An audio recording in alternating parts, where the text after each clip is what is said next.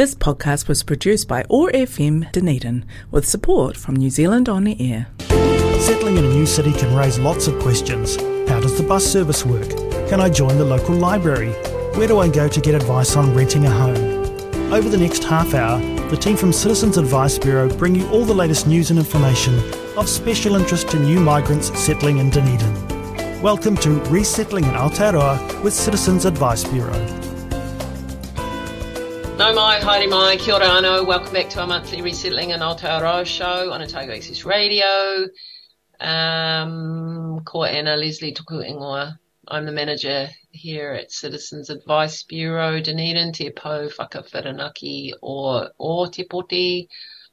This evening we will continue our tenancy theme and provide some further information and advice regarding tenants' rights and obligations around how to raise issues with the landlord. But firstly, again, always remember the Residential Tenancy Act is the main law covering the rights and responsibilities of tenants and landlords, and that there's some good online resources about tenancy and your rights. Our own website, www.cab.org.nz, the Aratohu Tenant Advocacy website, tenant.aratohu, A-R-A-T-O-H-U.nz and the Tenancy Services website, www.tenancy.govt.nz, and the online community law manual. So, when problems arise in the tenancy, it's good to try to address these as soon as possible. Identifying issues early on can make them easier to, to resolve. This is the case whether it's about the landlord failing to fulfill their responsibilities, for example, carrying out repairs, the landlord's breaching the tenant's rights, for example, coming around without giving notice, or is a situation of the tenant themselves not meeting their obligations, for example, getting behind in rent. Generally, the best starting point is always to talk to the landlord to let them know there is a problem.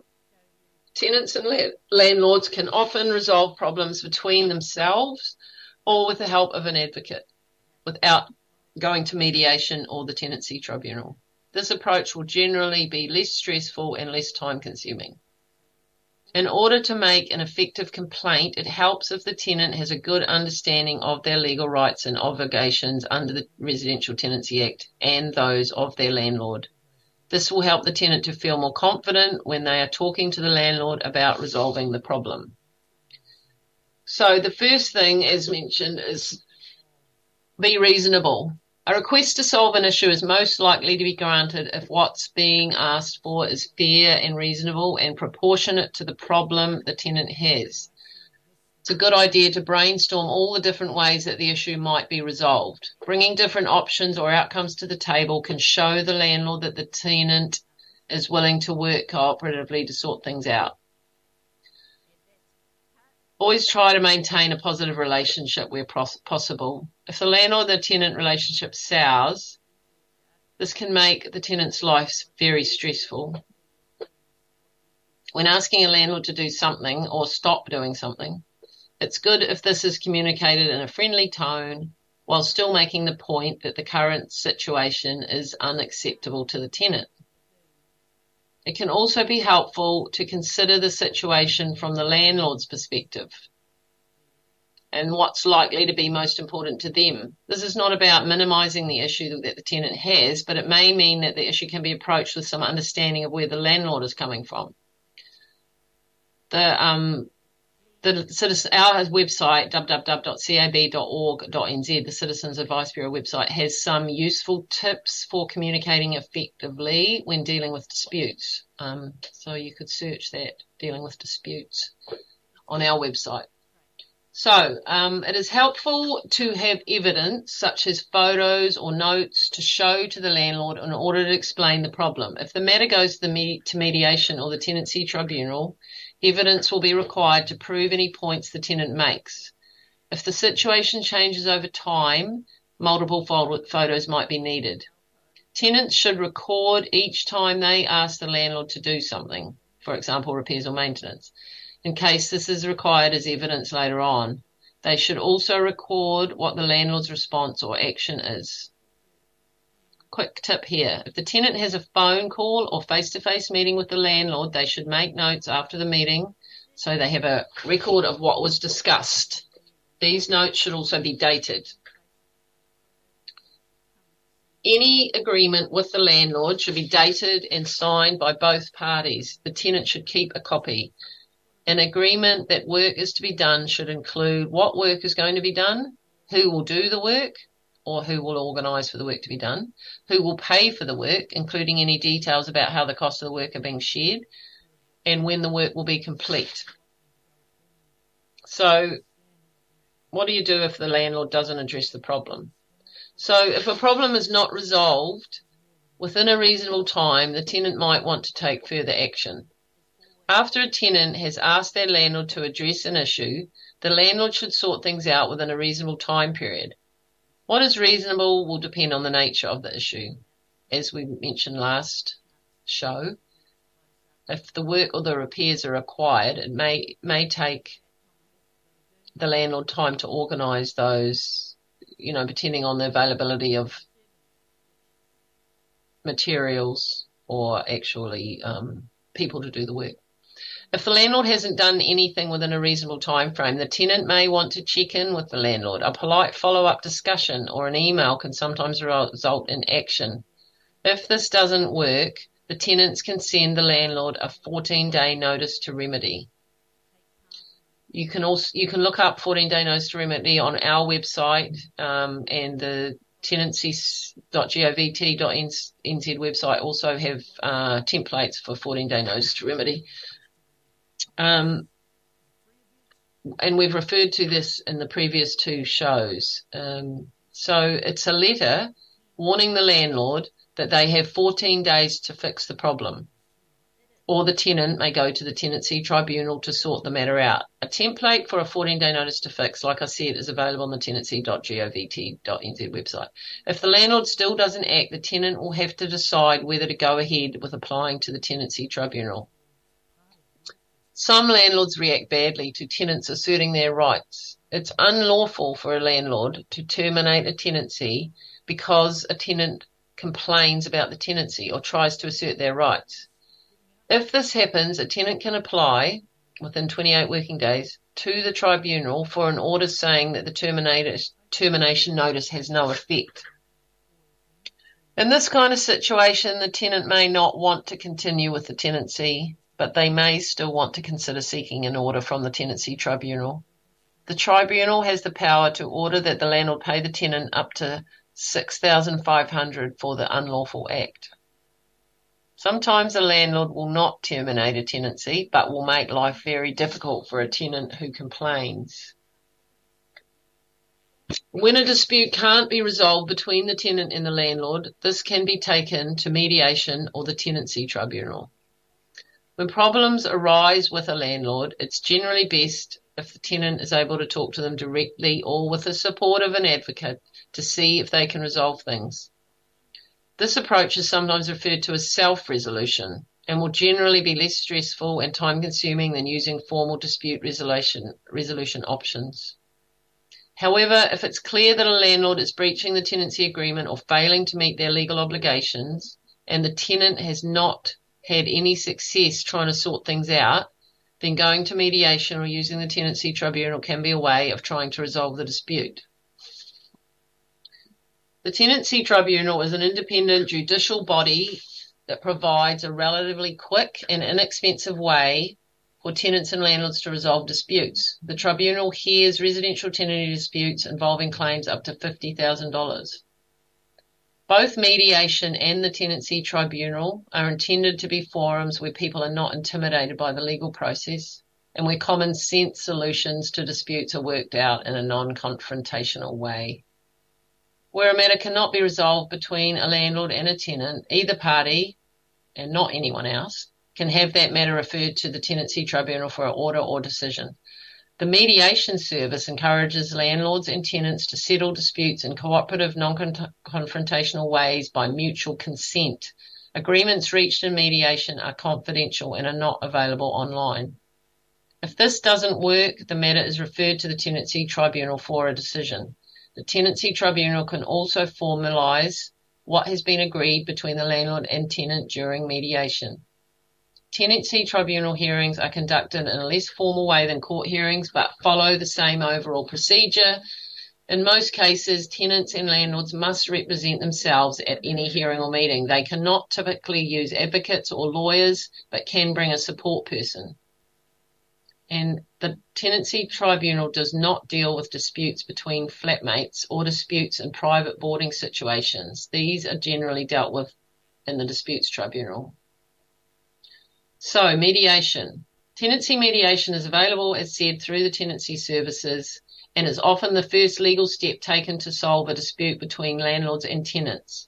If a tenant or landlord applies to the tenancy tribunal, they will likely be asked to go to mediation before the case is referred to the tribunal. Applying for mediation. So if a tenant wants to access tenancy mediation services, they will need to apply to the tenancy tribunal. If applying for mediation, the tenant should clearly state in their application that they wish for the matter to go to mediation first. However, even if they don't do this, the tenant and landlord will normally be offered mediation as the first step. The cost of the application to the Tenancy Tribunal is $20.44, which includes access to the mediation service. So, preparing for mediation.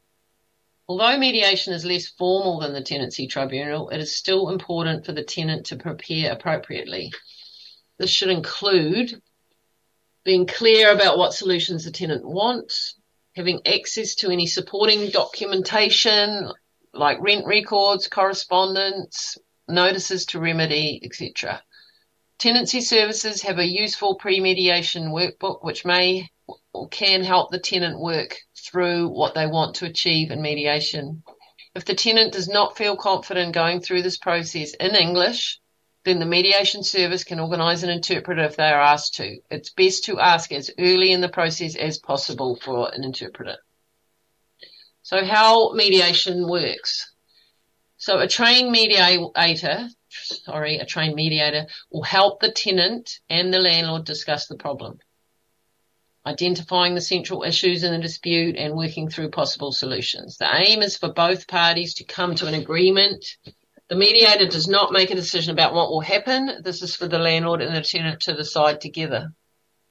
Most mediation occurs as a three-way phone call between the landlord, the tenant and the mediator.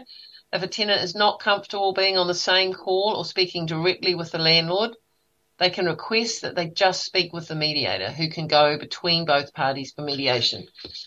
And if the tenant feels more comfortable with face-to-face mediation, they can ask for this on their application. Meeting in person is generally a better option when the dispute is complicated.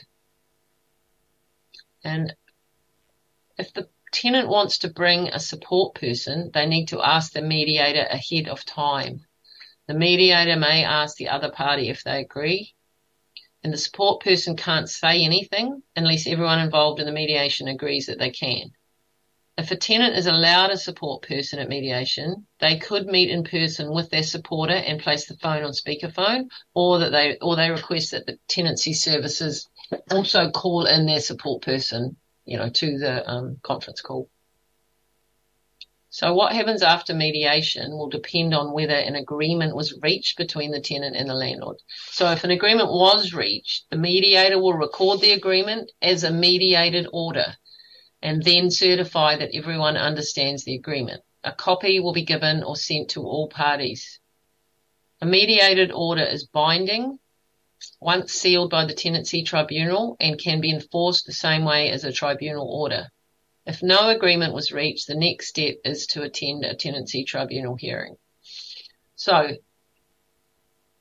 deciding whether to apply to the tenancy tribunal. It's important to consider whether or not applying to the tenancy tribunal is a good option for the tenant.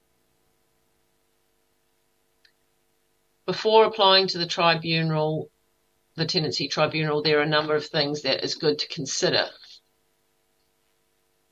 Has the tenant tried to resolve the issue informally? As we've discussed above, it's always a good starting point to consider whether tenant and landlord can resolve the issue informally. Um, the parties may be able to sort things out by having a discussion and coming to an agreement. Sometimes a third party, such as a tenant advocate, a community lawyer or lawyer or social worker may be able to assist. If informal dispute resolution isn't successful, have an honest conversation with the landlord about what you you want to do next. The tenant may feel that formal mediation would be more successful or might think it's, that it's a waste of time and want to move on to the tenancy tribunal. Alternatively, they may want to accept the status quo, which is leave things as they are.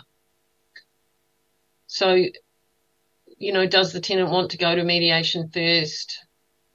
Well, going to a formal mediation first can show a willingness to listen and achieve a mutually beneficial outcome that lets the tenancy continue. It can also help to discuss grievances and hear both sides in a safe environment. Um, any agreement made in formal mediation is legally binding. So if the tenant is unsure or if they don't like what is offered, the tenant is free to say no. So what's the best timing for applying to the tenancy tribunal? For many cases, there's no need to apply the tenancy tribunal immediately. If the tenant fears re- retaliation or doesn't want to risk their current tenancy, they can apply to the tenancy tribunal after they've moved into alternative secure housing, for instance. It's worth noting though that with the new tenancy laws introduced after on 11, on 11 February 2021, tenant, the tenant security of tenure has been strengthened and a landlord can't just kick a tenant out when they want to. There's very clear rules around this. And if you want more advice on this, please give us a call. How long will it take to get a tenancy tribunal order? Well, after applying to the tenancy tribunal, it can take several weeks before the hearing is even held and another week before the tribunal order is issued. Given the timeframes involved, it's important for the tenant to consider whether a tribunal order will actually help their situation or not. This will depend on whether the dispute is an ongoing one or one that needs to be addressed urgently. So how will the landlord respond to the application? On making an application, the landlord will get a copy and they may have their own grievances and concerns, and these can result in a cross application in which the landlord makes claims of their own against the tenant, such as for compensation, damages, claiming bond money, or termination of the tenancy. So when deciding whether or not to apply to the, to the tribunal, the tenant should consider if the landlord may have any grounds to make a cross application against them and what the impact of any cross application would be. So what are the tenant's chances of success? Well, an important part of making the decision to proceed or not is considering the likelihood of the tenant being successful in their claim to the tenancy tribunal. The tenant needs to have a clear basis for their claim and evidence to support it. They also need to be really clear what they hope to achieve and whether an order from the tri- tribunal will deliver this. So, um, what about complaints about serious and ongoing breaches? So, tenancy services have a compliance and investigations team who investigate breaches of tenancy law. The, the team focuses on breaches that are serious and ongoing. In particular, they target landlords who persistently breach the rules who own numerous rental properties or unlawful residential premises or rent to vulnerable people. And in some instances, the team can take a case to the tenancy tribunal on behalf of a tenant. So making a complaint to um, the compliance and investigations team is different to making an application to the tenancy tribunal. Anyone, including an advocate, can make a complaint to the compliance and investigations team about a particular landlord or a property management company or a property. If the team decide the matter is serious enough, they can take things up directly with the landlord. The tenant doesn't have to be involved. The team have a range of compliance tools that can be used to hold landlords to account and get them to meet their obligations. These include formal warnings, enforceable undertakings, improvement notices, and infringement notices. The, the, compliance and investigations team will take steps to protect the tenant's position where possible. In some situations, the landlord may suspect that the tenant is involved but it's important to remember that this is about serious and ongoing breaches that the tenant has the right to expect action on. Um, if there is any kind of retali- retaliatory action from the landlord, the tenant can take further action as above with Tenancy Tribunal. Um, you can find out from the Tenancy Services website how to make a complaint to the Compliance and Investigations team on www.tenancy.govt.nz. So uh, that is all. That is the end of what we're going to cover this evening.